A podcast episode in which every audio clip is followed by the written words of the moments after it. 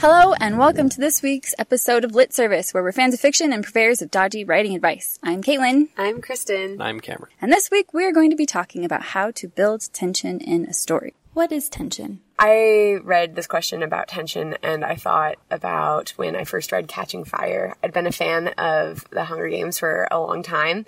Um, and I was like waiting for the book to come out. And when I bought it, like the day that it came out, and the whole time I was reading, I just kept having this knot in my stomach, just keep growing throughout the whole book. Cause I was like, oh no, terrible things keep happening to people that I like. And that isn't necessarily required for tension, but I feel like you want an emotional response from that tone that you're setting from those things that are happening in your plot. It's like kind of like a musical chord where you'll have two notes that are dissonant with each other and then you want a resolution. So it's just a way to get your audience interested in what you're writing about. It's true, like when you're listening to a choir sing or a, a piece of music mm-hmm. and you hear that dissonance, it catches your attention and you like wait for it to resolve. So maybe a little more technically, I like to think of tension as either a sort of a, a fear of loss, or as maybe like like the or like an anticipation of pleasure for something that's going to happen. So like the will they won't they is mm-hmm. Hopefully in anticipation of pleasure. Um, but you can also have a fear of loss, so like like the, the typical. It's like oh, he's the character. Like maybe you have a, you have a wide perspective, and you have a character walking down the and you know there's a monster behind them, but the character doesn't know about. There is a fear of something that's about to happen, and that creates a tension that pulls the reader forward. When I was younger, I used to love the video game Thief, and I would have so much anxiety about the monsters in Thief that I couldn't play it. I had to stop. it was too real. But um, when I was thinking about this, I was thinking about it more in an anticipation sort of way. When I read books, I think that even if it makes me afraid or makes me worry, what I really want to see is to see things come to a head. Like if I know two characters are going to clash, I'm looking forward to it and watching it build and just waiting for it to happen. Or if two characters are going to kiss. That's right. I mean, we're waiting for it and we know it's going to happen. It's like that chord. We're waiting for it to either resolve or perhaps become more dissonant. They like fall apart entirely. So, if, so if I may, like one, I think like one absolutely amazing demonstration of an anticipation of a clash between two characters. I really like in Words of Radiance by mm-hmm. Sanderson. You know, we're all Sanderson fans here, right? Where we have, where we have at the beginning of the book, we know that one of the main characters is a bodyguard for someone else. And we know that this other character we've previously seen to be this amazing assassin is going to assassinate that mm-hmm. character. And you know that at the beginning of this huge book. And you see them coming towards this inevitable clash over the course of this entire ridiculously massive thing. Anyway, I mm-hmm. liked it. Yeah, I liked it too. We're waiting for it to happen. Mm-hmm. Yeah. Well, and I think the thing is, is like we tend to be science fiction and fantasy fans, but you need this sort of tension like any book that you're that you're reading. Like there's a really good nonfiction book called Shipwreck at the Bottom of the World that I love. And you know at the beginning that all the characters, you know what's going to happen to all of them. They tell you what happens on like the page one. And you're still really tense because the question is how is this going to be resolved? How do you get to the end?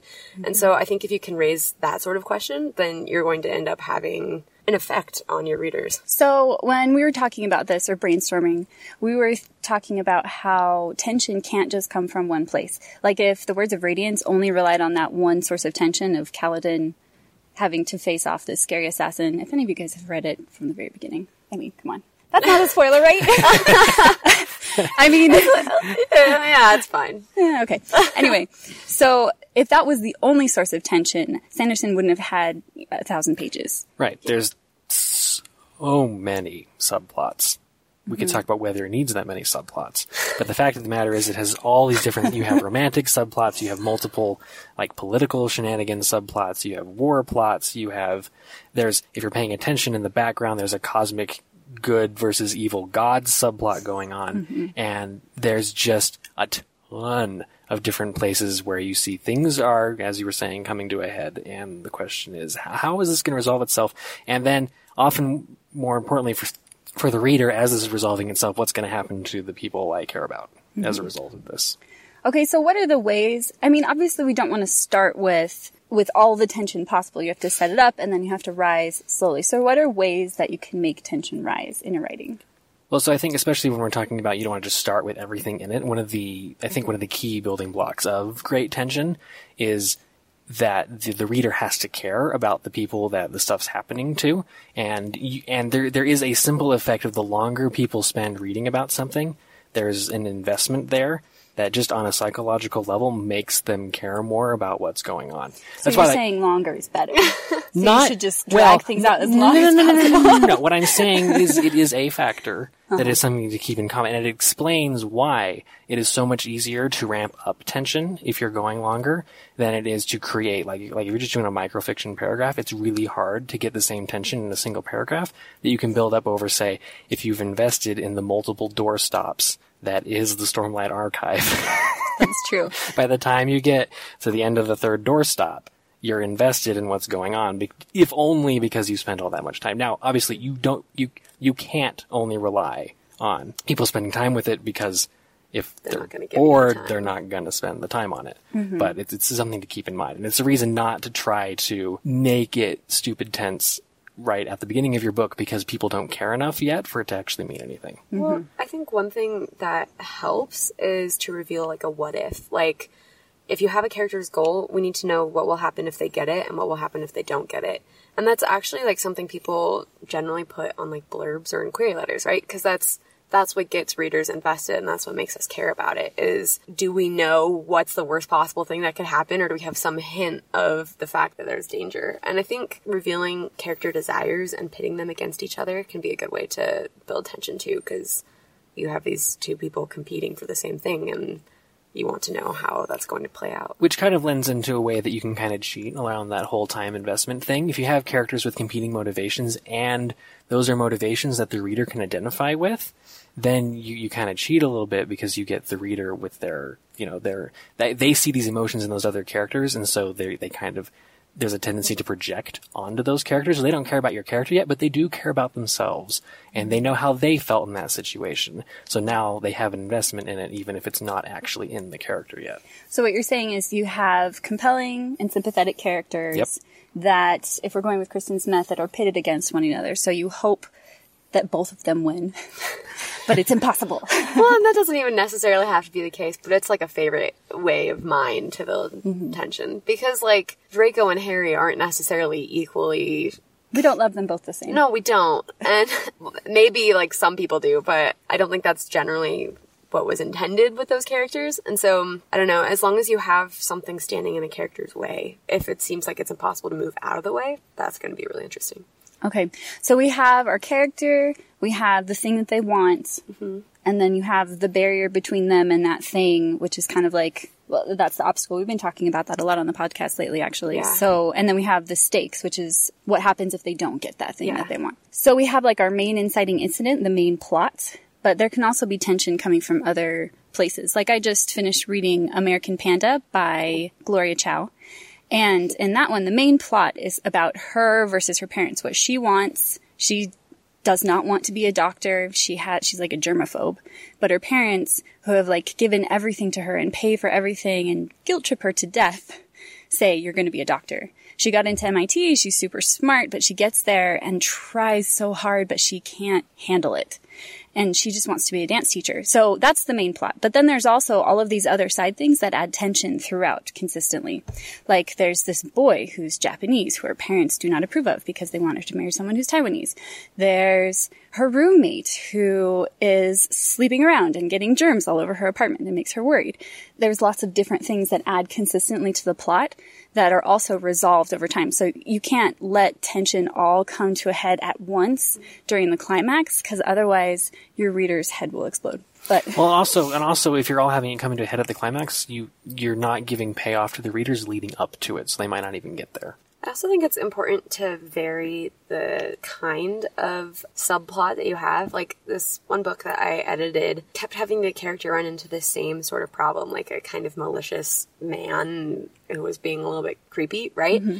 And the first time I was like, okay, this is a valid thing. I feel really tense about this. But like by the third time that same situation was set up, I was like, okay, suddenly I'm not invested anymore because every time it's been the same. So I think that making sure to have different kinds of problems throughout your book or your manuscript is really, really helpful. another one that I kind of thought about as we were talking about this is This Mortal Coil by, wow, I can't talk. This Mortal Coil by Emily Suvada. It's a story about this, it's got like reverse zombie disease. So instead of zombies coming to eat people. If you're around the zombies, it makes you want to eat them. What? Yeah, it's pretty cool. Oh, And um, there's this scary corporation that has taken everybody in to keep them safe, but the main character is allergic to the tech they put in people, and so she can't go inside. And her father, like, said, if you go in there, you'll die, and you can't. But they took him inside, so there's like a daddy subplot. There's this scary boy who's like, I'm going to take you to the corporation, and I'm also really cute subplot. And they all build on one another and end up intersecting, and some of them resolve each other. So the A plot, which is the scary corporation plus zombies, is then resolved by one of those other B plots. Or there's also like twists and turns and other things that happen that all end up intersecting with the main plot, but by themselves, they add tension a little bit at a time without feeling like the same thing. This is when it's really helpful to be an outliner. Yes, it's true. But if you aren't an outliner, you can always reverse outline afterwards. You mm-hmm. can take Yeah. all of your main plot and your world building and say, okay, how can I make these things fit together? which is what I usually end up doing. I'll just do it a little bit. yeah. So we were talking earlier about making things escalate. That was really what you were talking about, Cameron, right? Um, I'll take your word for it. it, it was. When we were talking about the words of radiance, we were talking Oh, about escalation. And since I am in the process of rereading Red Rising for so I can read Iron Gold when it comes out, Right, right. Um, but I so I got to a part and my favorite character, I'm gonna misquote and make it appropriate, but he says basically like stuff escalates, right? And I think that when you start with smallish stakes and increase them and then make characters deal with the fallout, that can be really interesting too. Because a lot of times I think a misconception is that your tension should keep going like this and this and this and then everything is fixed and then you're fine. But I I just read um, this YA book. It's called Out of the Dust. So it's about a teenage girl and her family who are struggling to make ends meet during the Dust Bowl, which is a really interesting premise. Just like you already know that stuff is going against them because you've got like the dust, you've got the fact that they're probably poor, you've got a lot of things that automatically I'm expecting from this book. And then we we learned that the main character wants to be a pianist, and that her parents don't really improve, approve, and she doesn't have a lot of places to play piano, and so that's really interesting too. And then her mom is pregnant, but her mom has never been able to have a, another baby except for her, and so all of that is like pretty interesting. That could be a good book. And then I'm going to spoil this, but about halfway, th- not even halfway through, like a third of the way through, there's a really tragic accident where the protagonist ends up dramatically burning her mom. Her mom and the baby brother die in childbirth and she mm-hmm. ruins her hands and she can't. So her dad obviously doesn't take this well and he ends up drinking his troubles away and just being really out of her life. And so you have what seems like it should have been a climax of some sort where the tension is really, really high but the rest of the book is Billie learning how to deal with everything that's happened to her. And it's so beautiful and the tension never leaves because you're wondering like, will she run away? What's she gonna do? Will she and her father ever make up? And so I think if, if as writers we can give readers like several possible outcomes, um, and make them all feel equally possible, the readers are going to be wanting to know which one is it going to be because it's kind of up in the air. And it sounds like the tension in that book, while you have like a really high physical tension one, it's an it's an emotional. Oh yeah. And Yeah. I didn't realize that that's what it was at the time mm-hmm. because when I was listening to it, I was like, "Oh wow, this is physically tense," and I didn't know how much of the book was left. And so then I was realizing that, oh man, everything is sad and the world's on fire. so like, I, yeah, that's a bad pun for that book, but Oh dear. Tension starts with your inciting incident, and then it mm-hmm. builds from there. We've kind of already covered this, but just on a really technical. yeah, scale. it it starts with your inciting incident, and then you have to continue to build on it up until your climax. But there should be moments of calm, just so that readers don't have like, unless it's a really short book or a thriller. Let's just say not if not calm, you want you want to sprinkle in little bits of at least some resolution here and there before you get to the big one, so that mm-hmm. your reader trusts that you are going to resolve things. Like I, I can't think of any examples off the top of my head, but I'm sure I don't know. Pick your favorite. Pick your Well, favorite. I'm pick your thinking favorite of love Illuminae, triangle. right? Because Yeah. Illuminae has this raging climax of like a hundred or more pages where it's just like, oh my gosh, what's gonna happen? But you get like small bits of humor in there. You get And some small- resolution with um, a certain love interest, kind of. Um, you get moments to breathe, even though they're really, really short. But it, I mean, I never lost interest. I think this is where you employ the yes but no and Yeah. uh, thing um, I actually don't know who came up with it. I always hear Mary Robinette Kowal talk about it, but where you have in a plot, you have your character accomplish something. And so you have a moment of, hooray, we did something, we accomplished something, we fixed something, it's yes, comma, but something else goes wrong. The, the thing they accomplished isn't actually what they needed, or this other thing comes in and messes it up. Or So- because they did something, mm-hmm. a new problem has arisen. Mm-hmm. Either that or with tension, you can say, no, we didn't accomplish our goal and something else is added onto it. Which is the saddest one, Yeah. personally. So, well, we're going to go through a movie that hopefully all of you guys have seen. It's called, except for Cameron, who is apparently anti rom com, which actually doesn't surprise me. It is classic rom com. If you haven't seen it, we are going to spoil it pretty badly. So if you don't want us to spoil this movie for you, then skip. so, the inciting incident, we have Leaves the room. Gracie. Cameron's probably wishing he can leave the room right now. Um, the inciting incident, we have Gracie who's super lonely. She doesn't have any family. She works at the train station and this guy that she sees come through every day who she's secretly in love with gets mugged and falls on the tracks. So she jumps down the tracks, pulls him off before a train crushes him. And that's the inciting incident. So then there's going to be a change. So Gracie goes to the hospital because she wants to, like, you know, see if the guy that she loves is fine. Well, and also if you're involved in a traumatic incident, people tend to go there, follow right? up. Yeah. But the nurse ends up assuming that she's Peter's fiance, and she and Peter have never actually spoken before. Somehow Gracie gets let into the room in the midst of this confusion. Right, and then we raise the stakes. Peter's family shows up, and they also assume she's his fiance because he's kind of estranged from his family. And the nurse is like, "Oh, here's the fiance," and Gracie, you know, I mean, tension goes up because suddenly she's not only the fiance, but the whole family knows that she is. And it seems like it'd be easy to just be like, No, guys, not." that's not the truth. But she gets invited over for Christmas dinner with the family and she's lonely, so she accepts. And while she's there, she realizes that she absolutely loves this entire family and that she doesn't want them out of her life and that she's starting to get a little bit nervous about confessing that she is not the fiance. Yeah, I mean, like even if it's not like an immediate, I love all of you. She's just alone She's at like, Christmas and just I want to be with you guys and you're Yeah. nice, right? Mm-hmm. So there's another raising of stakes. One of the family members overhears her saying that she is not Peter's fiance. But then there's like a twist and a raising of stakes. because he basically says, "Look, I know you're not who you say you are, but you can't tell anybody else because it's going to give the grandma a heart attack. You're going to ruin everything." So you can see up until now, we've had like our inciting incident and then a slow raising of stakes until our character is in a huge mess that she has no way to extract herself from. And then you get a new source of tension because she meets Jack, who's Peter's brother, and Jack doesn't actually believe that she is who she says she is because she's just like not Peter's type. None of this is right. And he is just trying to go out of his way to prove that she's not actually who she says she is. And she goes over backwards to to prove that she is Peter's fiance because she doesn't want the grandma to have a heart attack. Which, you know, it's a silly rom com, okay? Yeah, no, it's, it's so cute. So, and then there's a new source of tension after that because she falls madly in love with Jack. Of course she does. And the twist is that he's in love with her back. Oh. so then there's another raising of stakes. Peter wakes up and doesn't remember Gracie. because they never met. and basically everyone is like, you have amnesia. she keeps pretending to be his fiance even though now he's awake because she's in love with Jack and she doesn't want to lose his affection and his respect and this of the connections she now has to this family. Okay, so there's another twist. Peter decides to propose to her because she's super cool and says, I want to start everything over. And so she's given this situation where she's in love with his brother, but she's actually supposed to be engaged to him. And now is like actually engaged to him. Well, because Peter, the the family member Yeah, See, the- the family member that knows that Gracie wasn't engaged to Peter goes up to Peter and is like, Peter, I know you don't remember her. She was the love of your life, and if you waste this opportunity, you are just scum. And Peter's like, I have to change everything. yeah.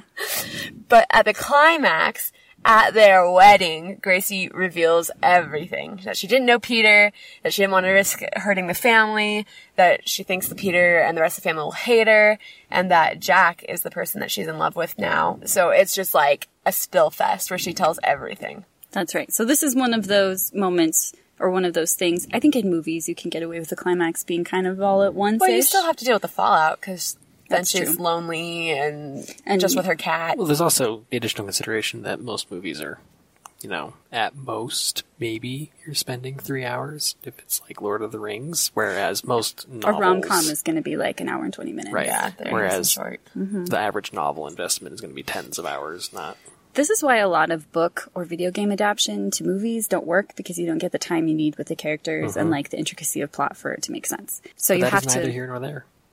That's true. So there are other sources of tension that we didn't go straight into. We went in enough detail probably. Yeah.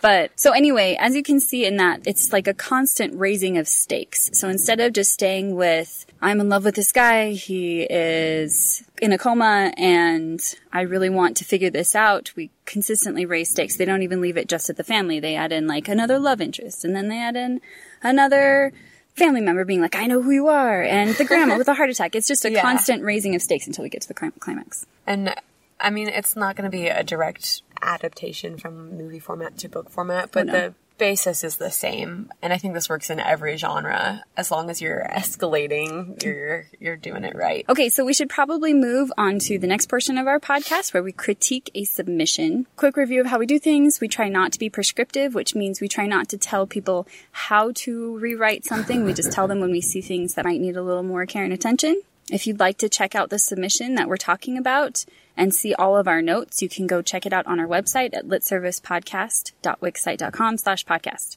So our submission for today is about a girl who's on an island who's a fisher person. Navigator, too. A navigator too. We don't know why she's not navigating, why she's fishing instead. But the fish all seem to be dying for some reason or they're they're poisoned or mm-hmm. something's going on and so she can't sell fish and is worried about eating because she can't sell fish. And at the very end, we have this interesting magician sort of guy, maybe. Kind of a Shakespearean fool type character, Yeah, I feel like. yeah, come in and say, Would you like to be my assistant? And she says, Well, not really, but I want the monies. Things that we like. First thing I gotta say is that this mentions invisible pirates, and you can just go ahead and imagine a couple exclamation points and question marks in my voice because what does that even mean? It doesn't matter. I'm sold on the concept. Like, invisible things are cool, pirates are cool, invisible pirates, bam. I was totally on board too. I really liked how the Im- the imagery. There was some really nice. Well, so we like we have like she gazed out at the glittering sapphire sea surrounding the island in all its glory. So we got like really nice. I like alliteration. I like assonance, and it's a nice picture. all We've at the lost our video time. feed, but K- Kristen's making an interesting face. My face is just that I will have to come back to that. yeah.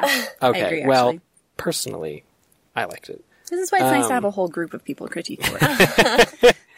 Well, so if apparently the lines I liked were not the lines that you like, maybe you need to read something. Okay, I can read something that I liked. I really liked this imagery about Kefir, the festival on Kefir Islands. So it says, one of Kefir Islands' inhabitants, dressed in all silver, drifted past, hundreds of glistening candles floating behind her, bobbing up and down as if they knew they had a great mission to partake in. And I just think that was a really cool way to show us some magic, and so we get like an idea of the scope of what sort of magic these people have. Because clearly they can make candles float behind them, and so it helps us know that the magic is going to be big magic, not little magic. I really liked the opening line that said that there's something not right with the sea, which I feel like is a very interesting. It made me keep going, and so I like that a lot. I It's also, a good opening hook. Yeah, Yeah. I also really liked. There's a paragraph that says the shell cobblestones stretched out unevenly, rocks jutting out here and there for hundreds of meters. Little ochre and red brick shops dotted either side of the road. Some roofs, dilapidated black shingles peeling off in the blazing sun. So there's just like this very nice, and it goes on to the smells, and we get a very nice picture before she actually walks into town. Cameron is making a face now. We need, we need the video uh, feed There, to truly appreciate what is happening right now.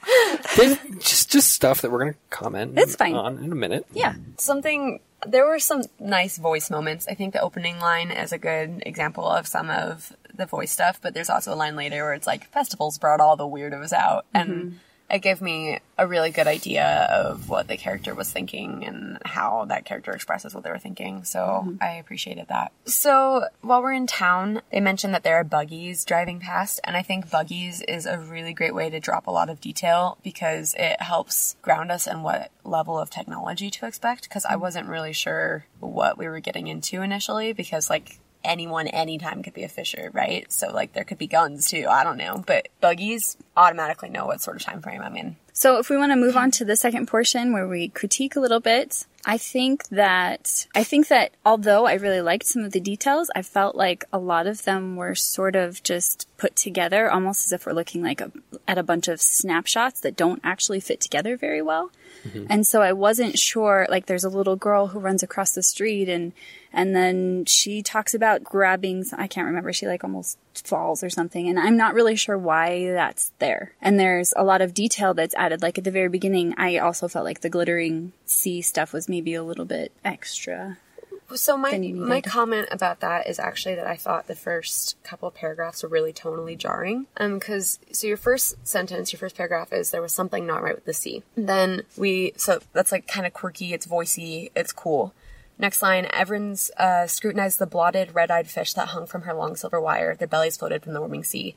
That morning she had gone down to the edge of Kefir Island's best fishing nook and found more fish walked, washed ashore, limp and pallid. So we have some danger here. So there's automatically something interesting to invest ourselves in. Then we get she gazed out at the glittering sapphire sea surrounding the island in all its glory. The breeze rolled off the sea like invisible threads tickling her face. White foam lapped at her black boots. Glistening silver and white granite rocks gathered around the corner of the island. The salt air lured her in like a child to a lullaby. The sea was her home. So you go from danger to an automatic, like, lyrical kind of description that suddenly makes the danger not feel dangerous anymore. And then you get to the next paragraph, which is the home that seemed to be going through a rough patch, which is that quirkiness again. And so to me, I thought that the description there was just jarring because it didn't go with the first two paragraphs or the paragraph after it. Cameron really wants to say something a lot. Go ahead. just, just I agree that the the tone, the shift between those paragraphs is not is not the greatest, but taken on its own, I think that description of the ocean is amazing, and I'm I leave it at can. I can get behind that. I think that one thing that as you become more of an experienced writer is identifying voice and sticking to it. Being consistent Mm-hmm. in a character voice is so important, especially in in YA. I don't know if this is actually a YA submission. It which we seems like talk it about is. as well. I think it is. I think it is. But that quirky voice needs to be consistent throughout. You can't Mm-hmm. be Robert Frost for one paragraph. Well, and going back to the detail thing, like there were a lot of questions that I ended up having about this submission because Kefrin, Kefir, I'm sorry, I'm combining her name. Um, And the name of the island. yeah, Yeah. So the island is Kefir, and the original description of it made me think that it was a big city. But then we get a detail that there's only one town baker, and everyone knows her by name, which then automatically is like, oh, this town is tiny. But we also we find out like right after that that the island actually is small, but because I had already assumed it was big, it felt like we got that information out of order. And also, Everin isn't from Kefir, but it's hard to tell how familiar she is with the town because like she knows the town baker, but she's surprised by like the quality of the road, right? Hmm. And so I I couldn't decide quite how she fit in. And I think that goes along with something that both of I think all three of us were talking about how we don't really understand who she is or why she thinks people won't want to do business with her, right? Mm-hmm. Mm-hmm. we get that she's she's a navigator, which eh, another problem is we get to the end of this, we still don't actually really know what that means. or why she isn't doing that right now. Right. Well, so so so we we are we are we're told, not really shown, we are told that she is an amazing navigator and she has her own boat. So we're left to wonder, well, then why is she out of work? Mm-hmm. Why, especially since then there's this other character introduced who's like like like I don't remember exactly what the wording was, but it's like this this is the man of the town. Yeah, he You know, the impression this this is you know this is this is this is the Gaston, mm-hmm. right? Yeah. and except that's how they're introduced except then like they immediately fold and like like to me it sounded like you know like middle school schoolyard arguing mm-hmm. between him and her and it it, it, they, it, it it's just a lot of the details seem at odds with each other mm-hmm. I think that going along with that uh, about the navigator, you had a point about not knowing age. Like we don't know how old she is. We yeah, get- well, because when we are first introduced to her, she is like the best navigator ever, and she's the best by trade. So I assume that she's got some years behind that to back it up. And then while she's walking, we get a detail that she's had like an ache in her hip for a long time, which Sounds like an sounds old person. an old person thing, right?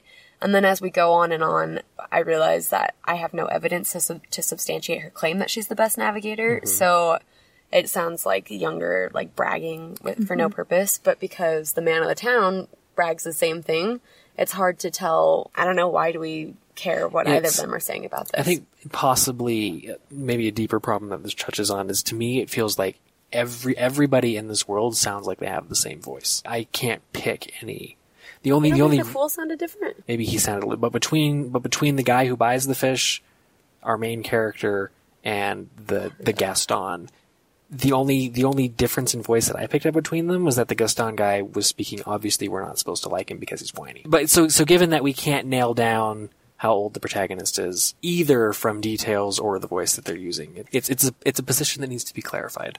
Yeah. And I think that a lot of that is part of that voicey stuff that we're talking about from the beginning. Just like finding a consistent, this is how I want my character to sound, and this is the main problem. I mean, there are a lot of questions here that could potentially be great questions. Yeah. Like, Mhm. it could be great for us to wonder what happened to her. It could be great for us to wonder what's happening to the island or whatever else. But the way it's couched right now, it feels like we should already know. Like she's mm-hmm. providing us. Like the question of you have this person who's supposedly really great at this really valuable job, but she's out of work. That's an interesting question. Yeah. It just feels like we're being strung along because we're not being told right now, because we're not getting that resolution to the tension of of this question. It weakens our ability to trust that other problems are going to be solved later.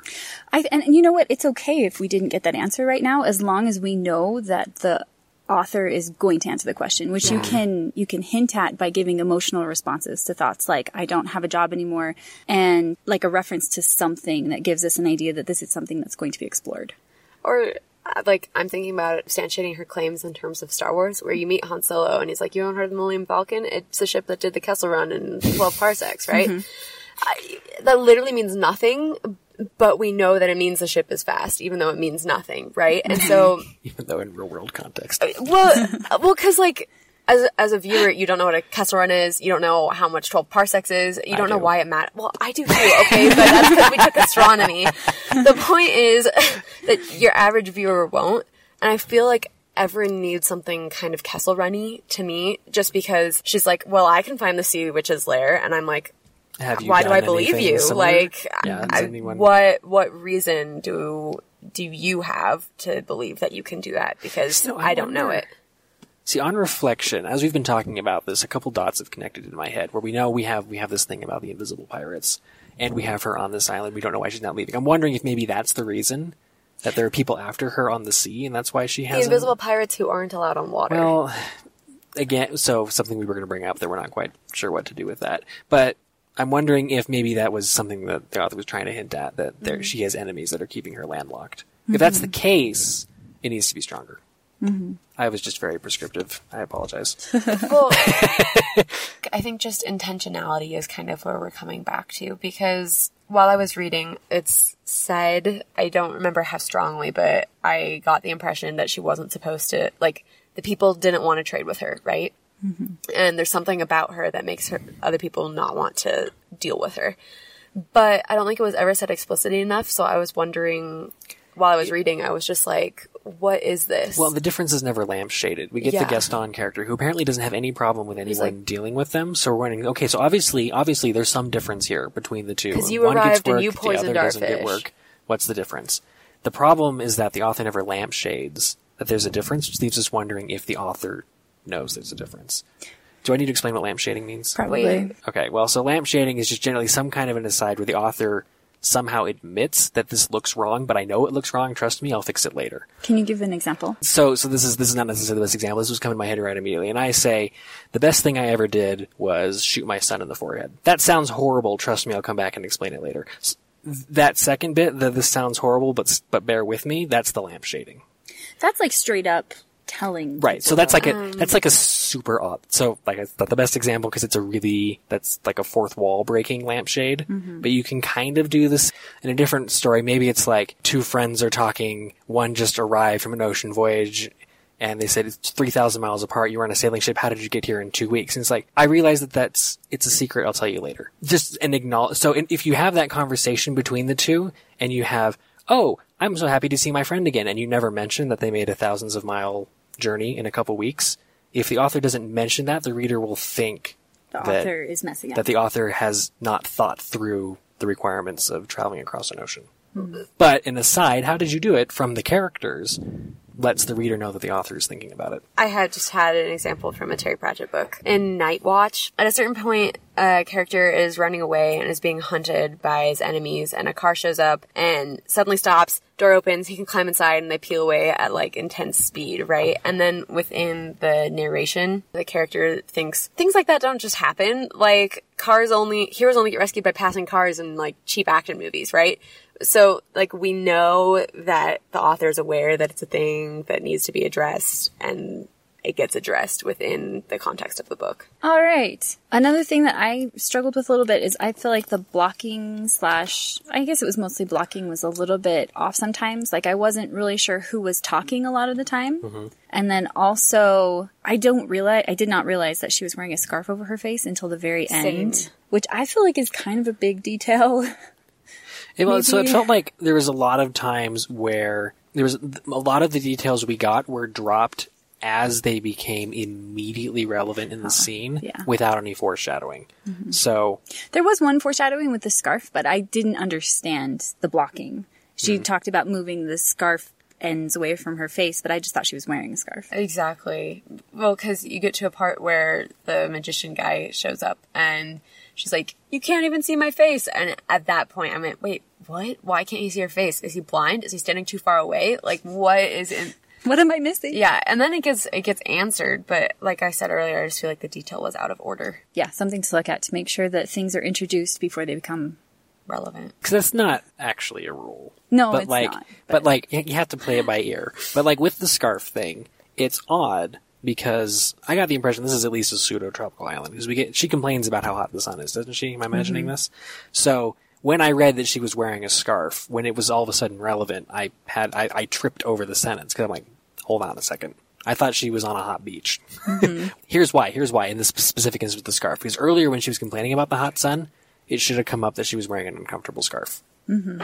but it didn't. So Well, I mean, and it even could be that it's not uncomfortable because she's used to it and wears it all the time, and Yeah. that that's fine Other way. It's just that when you picture gotta a to character, show it. yeah, when you picture a character in your head and then it changes really substantially after you've already been reading about them for a long time, Mm-hmm. that's jarring. All right, then I guess we're gonna wrap things up here. So we do have a guest coming on for our next podcast in two weeks, and it is going to be Ben Grange, who is an agent with the L. Perkins Agency. So getting agent eyes on your work is invaluable. So if you would like a chance for a critique from Ben, submit by April 20th. And we'll put more details up online and you can check out our website to see how to do it. We'll be recording that one live, probably. I mean, we screwed this one up badly. we'll see how it goes. But we'll probably be recording it live on the 27th. But Caitlin, why is it important to have an agent look at your work? Why is it important? Because if you're querying, then the whole point is getting agents to look at your work. Hey. But an agent can give you feedback as to why. I mean, we can give you feedback because we're all experienced authors, and Kristen pretty much what like controls the A plus B Works agency. I pile. just, yeah, I, I So- split it. So, I mean, um, Kristen has lots of experience reading queries But and knowing what works and what agent. doesn't. But she's not an agent, and then I have written a fair share of queries. you are not an agent. I'm also not an agent, but an agent is the person who actually chooses to take you on based on, usually it's based on a first chapter, I'm guessing. Like the hook is in the query, and then they look at your writing to see if it actually is worth reading more from you. Yeah, ten So- pages about is what you get. Yeah, and so if you can get an agent to look at your work and tell you what's wrong with it, like that's a pretty cool opportunity. So, we're really cool is what I'm saying. You should probably come listen to our podcast and try and get your work critiqued by Ben, who is awesome. So if you want to see what we look like and the awkward faces we make while we talk about books, you can come check out our YouTube channel. We are going to be live streaming in the future. If you want to talk to us, you can find us on Twitter at Lit Service or Facebook and Instagram as at Lit Service Podcast. We also hope you'll check out our forum where you can chat with other querying authors and find critique partners. If you enjoyed this episode, please give us a star rating and review on whichever podcast app you use. It helps others to find the show. And for Lit Service, thanks for listening, and we will see you in two weeks.